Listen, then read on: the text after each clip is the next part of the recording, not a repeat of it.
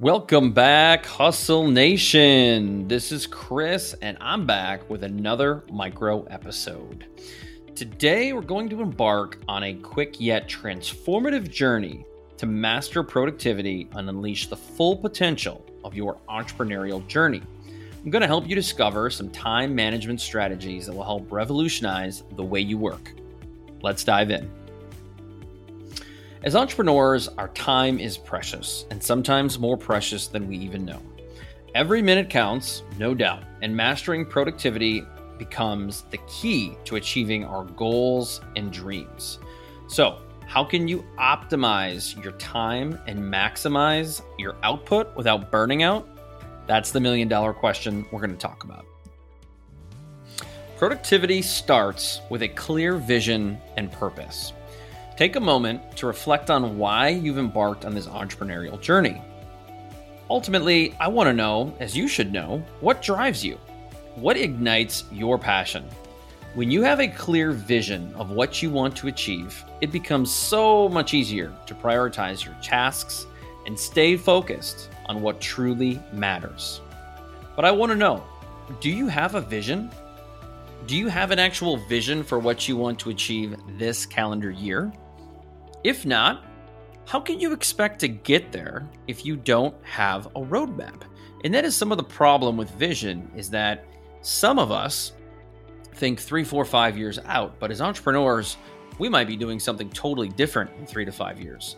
I want you to think about what is that thing or those things you want to achieve in this calendar year or in the next 12 months. And that will ultimately drive your actions and behaviors. Next, let's embrace the power of planning. I want you to break down your big goals into actionable steps. And again, create a roadmap that guides you towards success.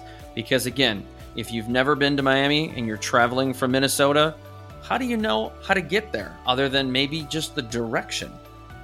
Next, set realistic deadlines, create to-do lists, and schedule tasks with intention. It's important that when you put these things on your calendar, that you protect that time, because if you don't, that means it's not a priority. And if it's not a priority, you can't expect it to get done. Also, remember, planning is not about restricting creativity. Rather, it's about providing structure that fuels productivity. One of the things that I've done over the last year is I've gotten better with my efficiency and productivity, and it's not because I have a notebook to my left. It's because I take time to review and update that notebook every night before. Now, I can't say I do it 100% of the time, but by looking at that and just taking 5 minutes to make some adjustments, to cross some things off, to add some things, I can sit down the next morning and I can be very crystal clear on what I need to get done. And more importantly, when I sit down, I try to get the big, audacious things done first so that the rest of my day feels more calm and relaxed. But by taking on the 600-pound gorilla in the morning, I feel far more productive, even if I don't get much more done, because we as entrepreneurs tend to procrastinate and tend to avoid the difficult things that we need to get done. Next, let's unpack the art of saying no. As entrepreneurs and solopreneurs, we often wear multiple hats. It can be very tempting to take on every opportunity that comes up. But there's the secret to saying no to certain tasks or distractions that allow you to say yes to what truly aligns with your goals and priorities. So again, protect your time and energy by setting boundaries and staying focused on what matters most. So an example of this would be you get a lot of DMs, a lot of solicitations to meet about a software, a product, a service, a coach. A lot of times we're very intrigued because they have a good offer, but you have to say no. You have to say no to potentially working with a client that you know is going to be a major pain in the ass, that you know maybe can't afford or doesn't respect what you do. By saying no to those things, you give yourself more time back. And when you have more time back, it allows you to more easily say yes to doing something you love. Could be playing golf, could be tennis, spending time with friends, exercising, whatever. Really important to start saying no so that you can say yes to the things you love. Another crucial aspect of mastering productivity is the power of delegation. I'm going to say that again because it's important. The power of delegation. That may mean hiring a VA, hiring an assistant, hiring someone who can work part-time and do some of the things maybe you're not great at or maybe you don't love. As solopreneurs, we may feel the need to handle everything. And I've been there. I know it. But true productivity comes from recognizing our strengths and outsourcing tasks that are better suited for others. Surround yourself with a reliable team or seek support from freelancers and VAs, as I've mentioned. Remember, it's okay to ask for help and leverage the talent of others. If you're going to continue to do it all, it's going to be really challenging to scale and build that business. Lastly, I want to talk about self-care. And you're probably wondering why self-care is included in a podcast about productivity and time. Productivity thrives when we prioritize our well-being. Take breaks, recharge, and nurture your mind, your body, and your soul.